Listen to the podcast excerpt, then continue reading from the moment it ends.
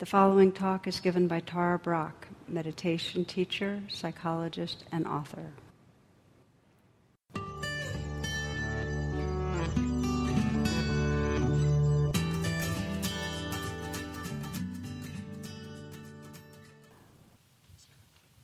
Namaste and welcome. Welcome to all that are here. Welcome those that have joined us live stream. This is the third of a series of talks that I've given on radical compassion, and they're drawn from themes that are in my new book. As I mentioned earlier, it's coming out December 29th, and I've given a focus on really in the book the practice of RAIN and how this practice of mindfulness and compassion can help us bring a real intimacy and love to our inner life, and how it can help us to wake up through conflicts or any distance with each other. And then, in a really deep way, how radical compassion can help us wake up the heart space that really includes our world so that we actively engage and care. Because it feels like that is the medicine we need right now. So this is, as I mentioned, the third, and if you didn't hear the first and the second of these talks, you can go to my website. That's tarabrach.com, and, and you can downstream it that way. The way I wanted to start tonight is with a story that to me really captures the spirit of radical compassion. I've been inspired by Jarvis Masters for many years. He's a longtime prisoner and meditator. As the story goes, he was in the exercise yard in San Quentin when uh, one of the one young inmate was about to throw a stone at a pigeon. And now the unspoken rule in the yard is mind your own business. But Jarvis immediately raised his arm to stop him and antagonized the young young man, shouted at him, "What are you doing?" But everybody's so everybody's expecting a, a fight. But Jarvis responded in a very spontaneous way. He said, That bird has my wings. That bird has my wings. And the tension dissipated. And interestingly, for days after the incident, different inmates would come up to him and said, Well, what do you mean by that, Jarvis? But intuitively, we know what Jarvis meant. That when we pay close attention to any living being, you know it. If you pay a lot of attention to a dog, your dog, that dog becomes a really precious creature. Or to a tree, or to a child, to a plant. Whatever we pay attention to becomes part of us, and you can sense the longing of life to live, the longing of others to love and be loved. We become connected. So, that bird has my wings is a way of really relating out of a sense of belonging to all beings. And when we're preoccupied with judging, when we're throwing stones, when we're resentful, when we're stressed, we forget. And then we can harm each other.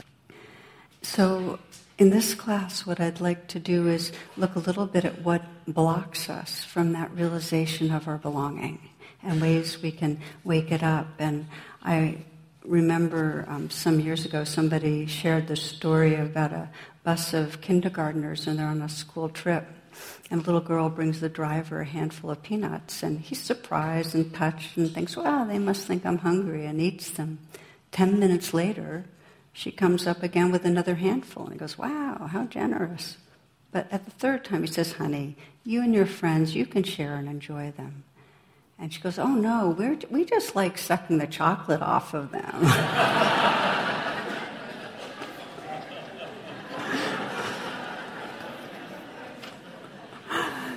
so it's entirely natural that our motivations are mixed.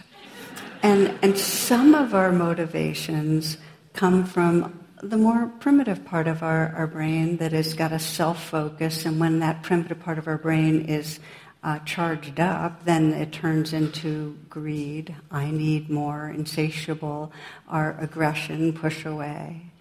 And that's one level that we're all rigged that way. We all have that primitive brain.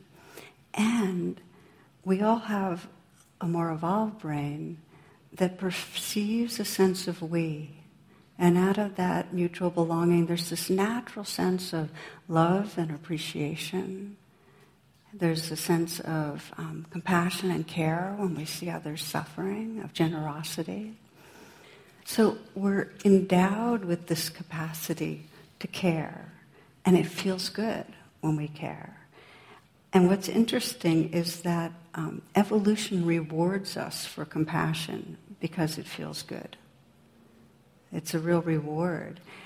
And it's been the last 10 to 20,000 years that that reward has kept us moving in the direction of being more collaborative and communicative and extending our caring beyond just kin.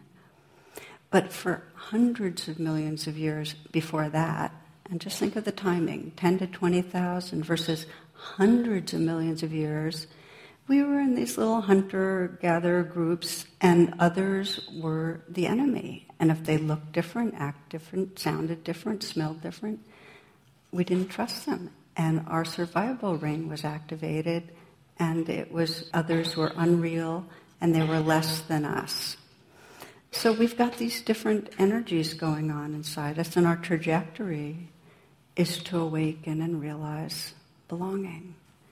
Einstein puts it this way in one of his most famous quotes, and I love sharing this one because it's so resonant. He talks about an optical delusion of separation that's a kind of prison for us that restricts our affections to just a few people nearest to us.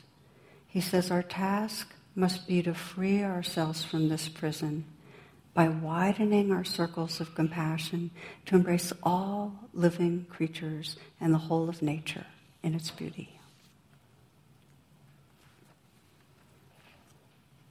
So we're looking at how RAIN, the acronym RAIN, which really it represents recognize, allow, investigate, and nurture bringing those qualities of mindfulness and compassion can widen the circles of compassion. And so I want to first just invite you to reflect in your own life. What would it mean? Let's say if you decided you wanted to enter this new year and widen your circles of compassion, make it something you're doing on purpose. The given is we have the capacity to care. But what science is showing us is that when we actively train this capacity, when we actively develop it, it gets strengthened in a really meaningful way. So, what would it be to widen your circles? And you might consider, and you can think of this with your eyes open or closed. Who are the people that you encounter regularly, but maybe don't know so well? Work or in daily life that you might deepen your attention to? What would it mean to widen your circles in, during each day by just including with more attention, choosing a few people, practicing?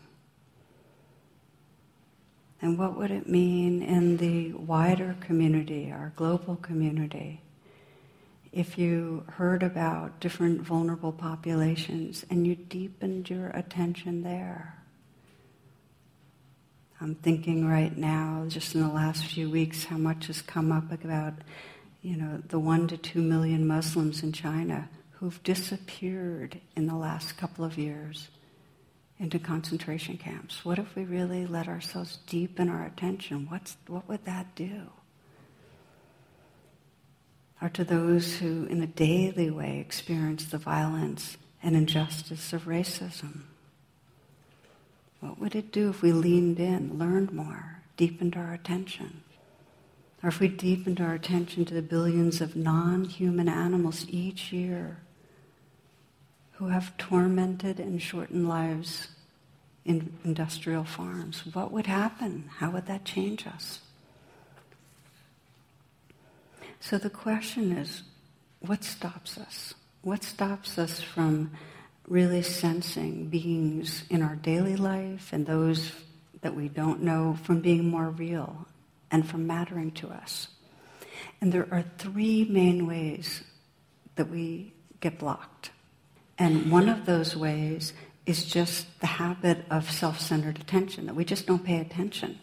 So there are very few other people that are really dimensional and real to us.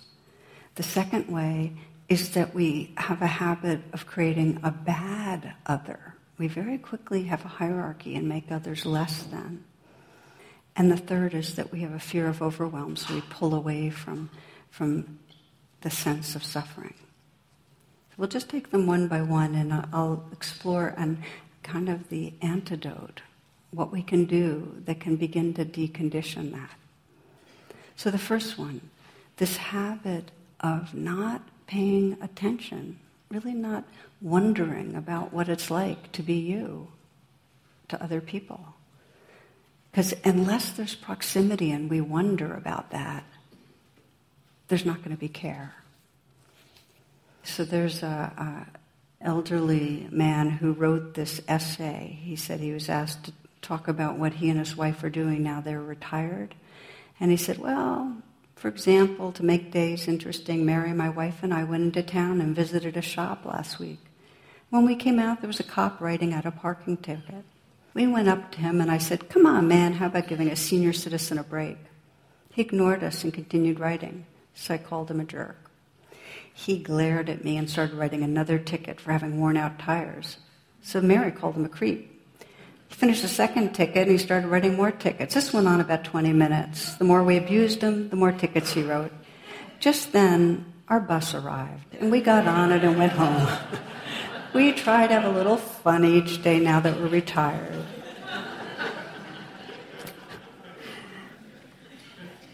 So, obviously, a silly example, but our ways of entertaining ourselves or moving through the world don't take as others as being real. And in Buddhism, they're called neutral people. It's not like we're angry or down on them, and it's not like we're attracted to them. They just don't matter. And if you decided to deepen your attention to the neutral people, you would find your heart becomes profoundly more sensitive because it's a big zone of trance. We just shut down. It's the person that's behind the counter at the checkout counter at the supermarket.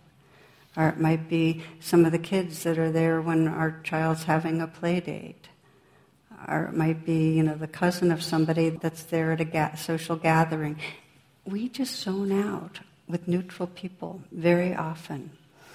And it can happen in nature that we're so in our virtual reality that the trees and the squirrels and the life around us is just a backdrop. It's like a two dimensional backdrop to a moi. So, the way that we deepen attention, first of all, to have that aspiration at the beginning of each day that you're going to move through the day and try to see each person and know that each person's an opportunity to wake up and sense realness. And I find the mantra, we are friends, as being a really powerful way to cut through the trance. Like if I, today I went to Safeway to do some shopping and there's a woman that's oh, that is always there at the express counter.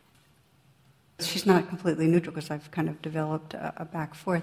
But what got, it, got her more in my heart was as I was waiting in line, I would just look at her from a distance and say, We are friends, we are friends. And it was like, it's the truth we are friends in a deep way. There's a benevolence. But it brought that truth into living reality. So you might close your eyes for a moment. Just practice for a second exploring this.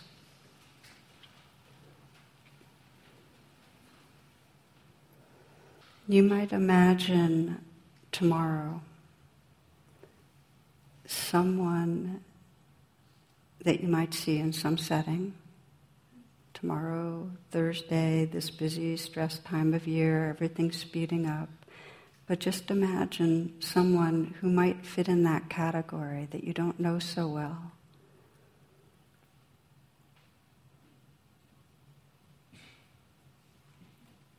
Just imagine the reflection and sense the reflection and what happens when you just say, We are friends. The truth is, just like me, this person wants to love and be loved. Just like me, this person doesn't want to suffer.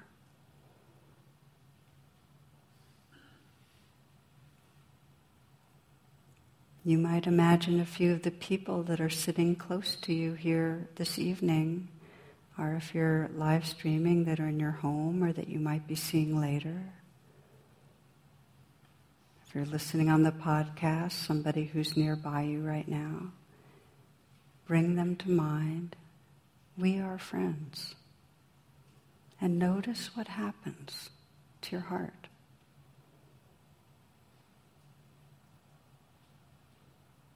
This simple reflection is sometimes described as a form of stealth metta.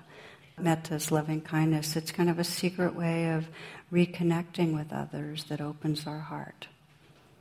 So that's the first block how to break through that that block of kind of a trance with neutral people that we're not in the habit of paying attention to. Now, the second one is more emotionally challenging.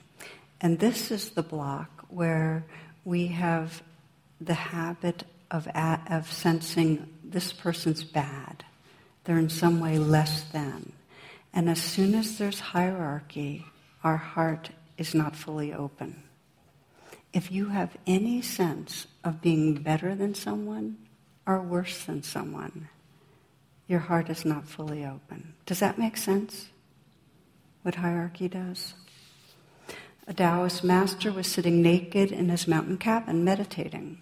A group of Confucianists entered the door of his hut, having hiked up the mountain intending to lecture him on the rules of proper conduct.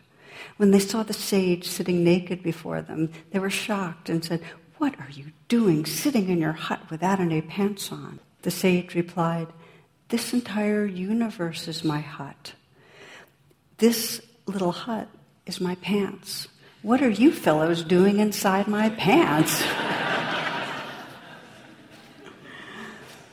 so, this unreal othering happens when we have difference in religious views, we have difference in political views, when we're of different race when we're of different class, when we're of any difference, it's very, very easy because of those millions of years of conditioning.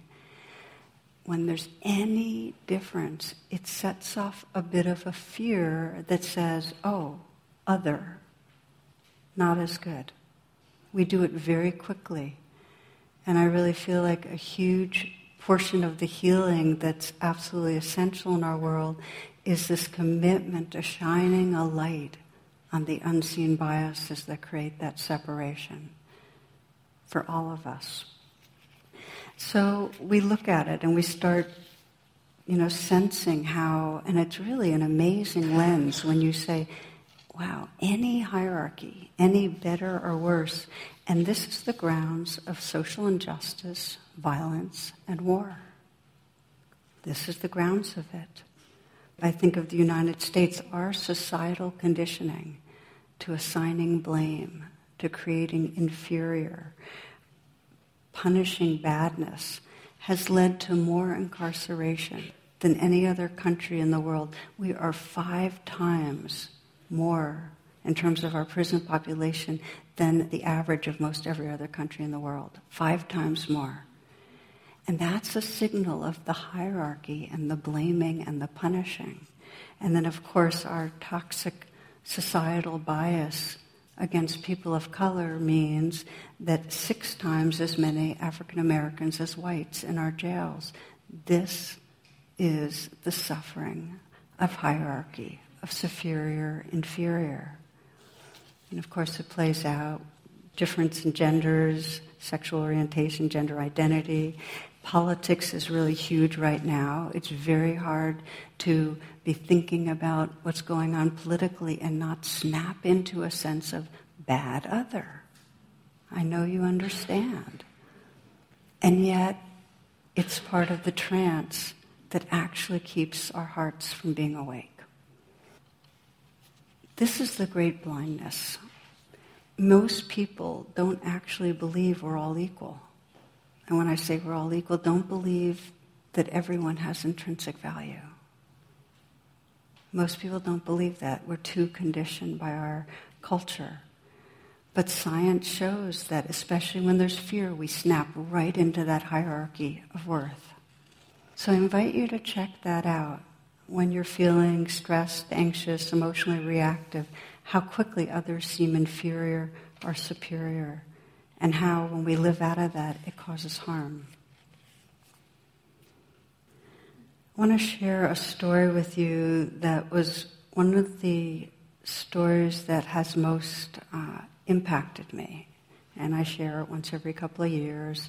It was told by a Unitarian minister, and I'm aware here we are in a Unitarian church. I grew up Unitarian, and it was told on uh, Christmas Eve I was with my family at the church, and this Unitarian minister told the story. So, this is a woman, she and her husband, two children, had a long, grueling trip. It was going down the coast in California, and they, they stopped at a restaurant that's nearly empty. And her youngest son, Eric, one year old, is put in a high chair, and suddenly she hears him squeal with glee. He's saying, Hi there, these are two words he thought were one. Hi there. His face is alive with excitement. And then as she writes, she said, I saw the source of his merriment and my eyes could not take it in all at once. A tattered rag of a coat, baggy pants, both they and a zipper at half mast over a spindly body, gums as bare as Eric's, hair uncombed, unwashed, and his hands were waving in the air, flapping about on loose wrists. Hi there, baby. Hi there, big boy. I see you, Buster. My husband and I exchanged a look that was a cross between what do we do and poor devil. Eric continued to laugh and answer, Hi there. Every call was echoed. This old geezer was creating a nuisance with my beautiful baby. I shoved a cracker at Eric and he pulverized it on the tray. I whispered, Why me? under my breath. Our meal came and the nuisance continued. Now the old bum was shouting from across the room, do you know patty cake? Attaboy, you know peekaboo? Hey, look, he knows peekaboo. We ate in silence, except Eric, who was running through his repertoire for the admiring applause of a Skid Row bum. Finally, we had enough. Dennis went to pay the check, imploring me, get Eric and meet me in the parking lot. I trundled Eric out of the high chair and looked toward the exit. The old man sat poised, and waiting, his chair directly between me and the door. Lord, just let me out of here before he speaks to me or Eric. I headed toward the door. It soon became apparent that both the Lord and Eric had other plans. As I drew closer to the man, I turned my back, walking to sidestep him and any air he might be breathing. As I did so, Eric, all the while with his eyes riveted to his best friend, leaned far over my arm, reaching with both arms in a baby pick me up position. In a split second of balancing my baby and turning to counter his weight, I came eye to eye with the old man. Eric was lunging for him, arms spread wide. The bum's eyes both asked and implored, Would you let me hold your baby?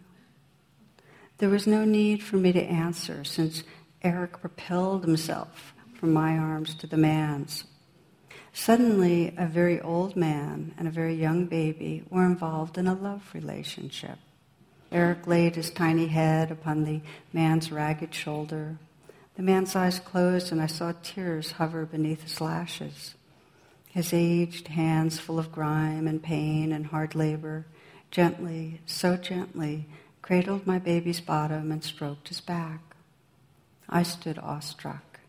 The old man rocked and cradled Eric in his arms for a moment, and then his eyes opened and set squarely on mine. He said in a firm, commanding voice, You take care of this baby. Somehow I managed, I will, from a throat that contained a stone. He pried Eric from his chest, unwillingly, longingly, as though he was in pain. I held my arms open to receive my baby, and again the gentleman addressed me. God bless you, ma'am. You've given me my Christmas gift. I said nothing more than a muttered thanks. With Eric back in my arms, I ran for the car. Dennis wondered why I was crying and holding Eric so tightly and why I was saying, oh my God, my God, forgive me.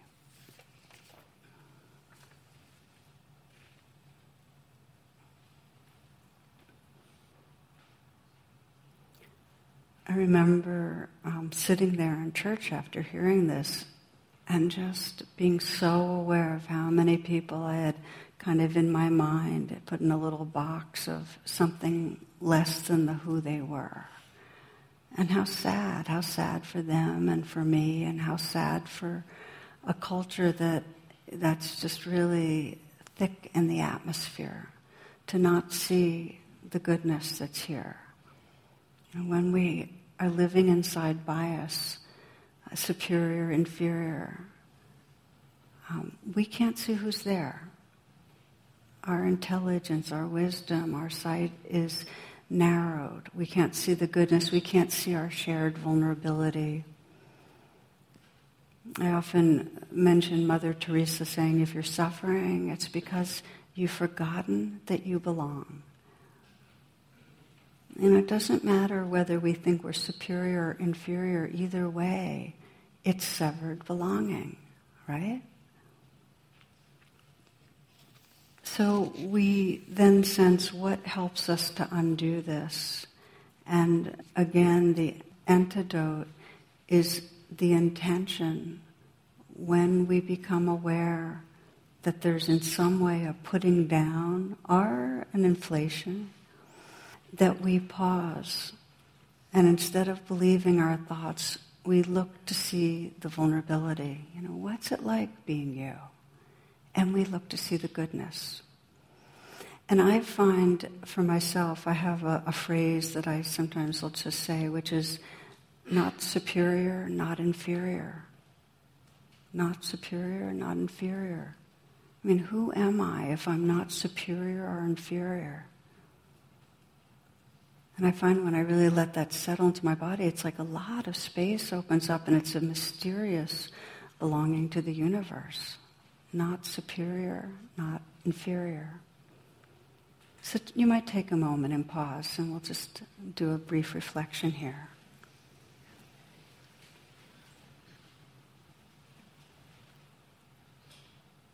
I invite you to bring to mind someone either you know or you don't know, but of a different class or race or political party, some difference where you suspect the conditioning of superior, inferior is activated in you. Ideally, a person, a real living person that you know, where on some level you suspect that you feel superior.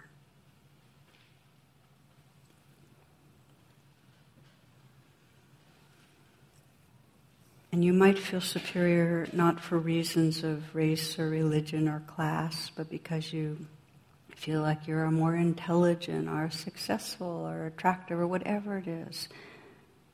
We evaluate on all those levels all the time, in a moment. So, someone where you sense that you are living inside a, a sense of superior. And take a moment to deepen your attention to the person, to both their human vulnerability, what they might be living with, the fears, the hurts,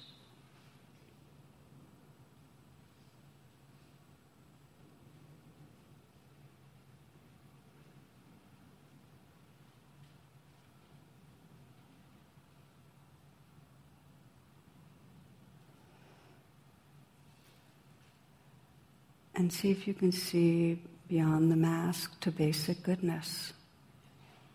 How this being longs to love and be loved.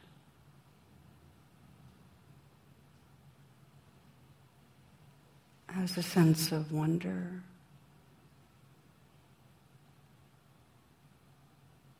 Sensing the sacredness, the life that lives through this being.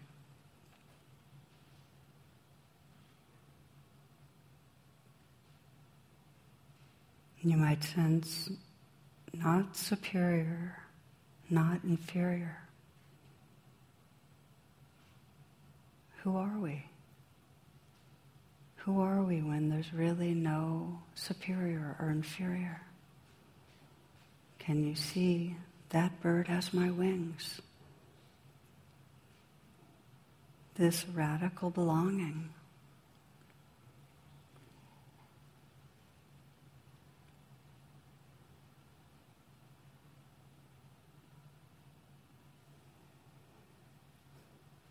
And so we've talked about two blocks to having an awake heart, and one of them is just this habit of not paying attention to others, especially those neutral others, we going into trance. And then the second one, we actually have locked into bad other or inferior other. The third block is pretty universal, which is we are afraid of pain and afraid of being overwhelmed. If I pay attention to the magnitude of the suffering of the world, it'll be overwhelming. And yet, the alchemy of compassion is unless we're willing to feel, unless we're willing to be touched by suffering, it'll be a um, abstract kind of compassion. It won't be real tenderness, a really awake heart. Radical compassion is when there's a tenderness and an act of caring. So the truth is that it takes practice to let suffering in. And there's some tricks. It's a matter of going slowly, but one of the best um, supports is if you imagine breathing in and breathing out, that if you're going to breathe in suffering and let yourself be touched, you have to be able to then breathe out and sense that you're offering it into the universe to be held by the universe with care, with love. But if you're just always breathing in, this is where we get empathy fatigue. We just get creamed because our limbic system just gets agitated and it does feel like too much.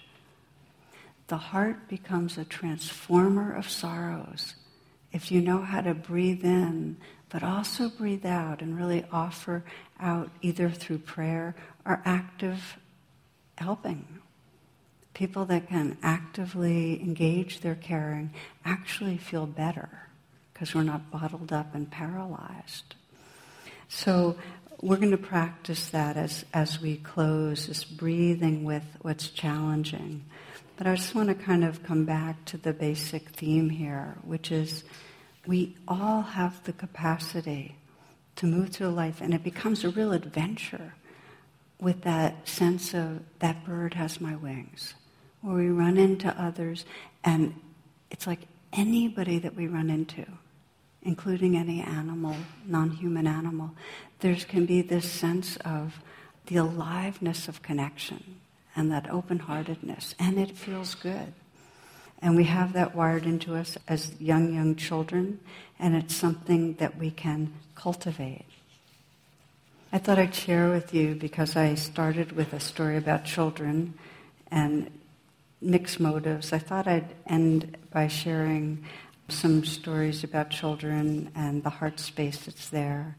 One child writes, and this is in response to the question, what does love mean? And these are uh, four to eight year olds. One little girl says, Well, when my grandmother got arthritis, she couldn't bend over and paint her toenails anymore. So my grandfather does it for her all the time, even when his hands got arthritis too. That's love. Another, when someone loves you, the way they say your name is different. You know that your name is safe in their mouth. Love is when my mommy makes coffee for my daddy and she takes a sip before giving it to him to make sure it tastes okay. Love is what's in the room with you at Christmas if you stop opening presents and listen. When you tell someone something bad about yourself and you're scared they won't love you anymore, but then you get surprised because not only do they love you, they love you even more. Love is when your puppy licks your face even after you left them alone all day. I know my older sister loves me because she gives me all her old clothes and has to go out and buy new ones.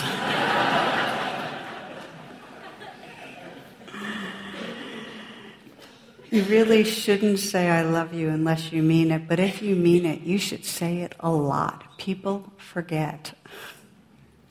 Finally, when you love somebody, your eyelashes go up and down and little stars come out of you.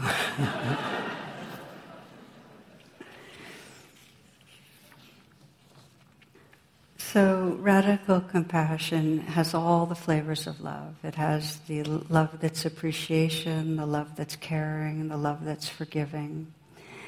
It means, though, if our life is to have meaning, that it comes into action. There's a lot of people now that are saying this is the point in history when the activists, the social activists, need to learn how to sit down on a cushion and get connected with their heart and spirit and the people that sit on the cushion all the time, they need to know how to bring what they've discovered on the cushion and get out there and do stuff, help, which is really a key piece. So we've had the three parts now in these talks of, of radical compassion to the inner and the healing with, with others, and then bringing it into the world as a healing uh, kind of medicine. And I want to say personally, and I shared a few stories uh, throughout. The story I shared tonight about uh, the old man who was in relationship with the woman's son is written in Radical Acceptance. I have a lot of stories in there, but I want to mostly say I really appreciate your support in bringing this book into the world because so much that is in it has been inspired by people doing RAIN and telling me their experience and how it went. And so I feel very much that you all are uh, the grounds of the book. So with that, I want to end with a, a brief reflection, if you will, closing your eyes.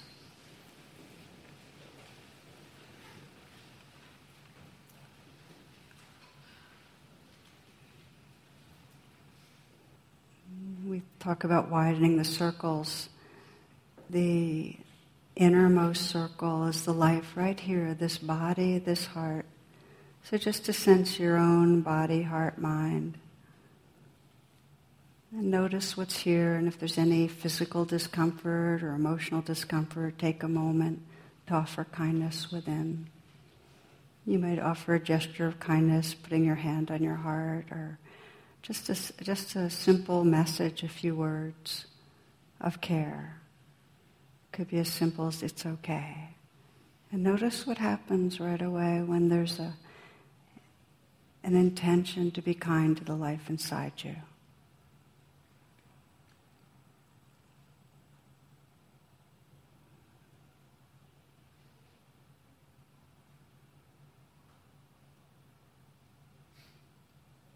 Then feeling your heart space and taking a moment to sense someone in this world or some group that you know is suffering that calls to you. Some people that are going through a hard time that really uh, touch you. And let your breath support you as you willingly breathe in and say, May I be touched? May I be touched by this?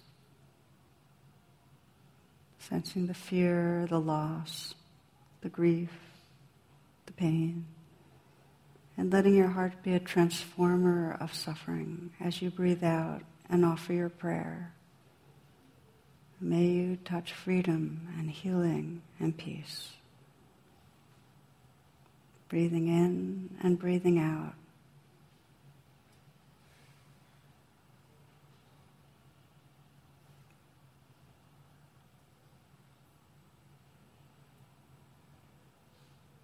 And sensing who you are when you're really feeling your care, how it takes you beyond any small sense of yourself.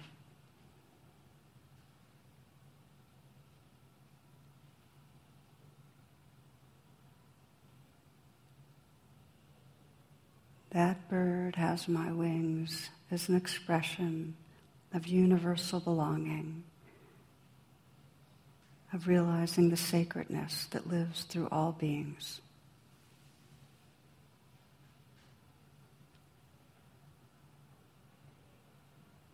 And namaste and thank you. For more talks and meditations, and to learn about my schedule or join my email list, please visit tarabrach.com.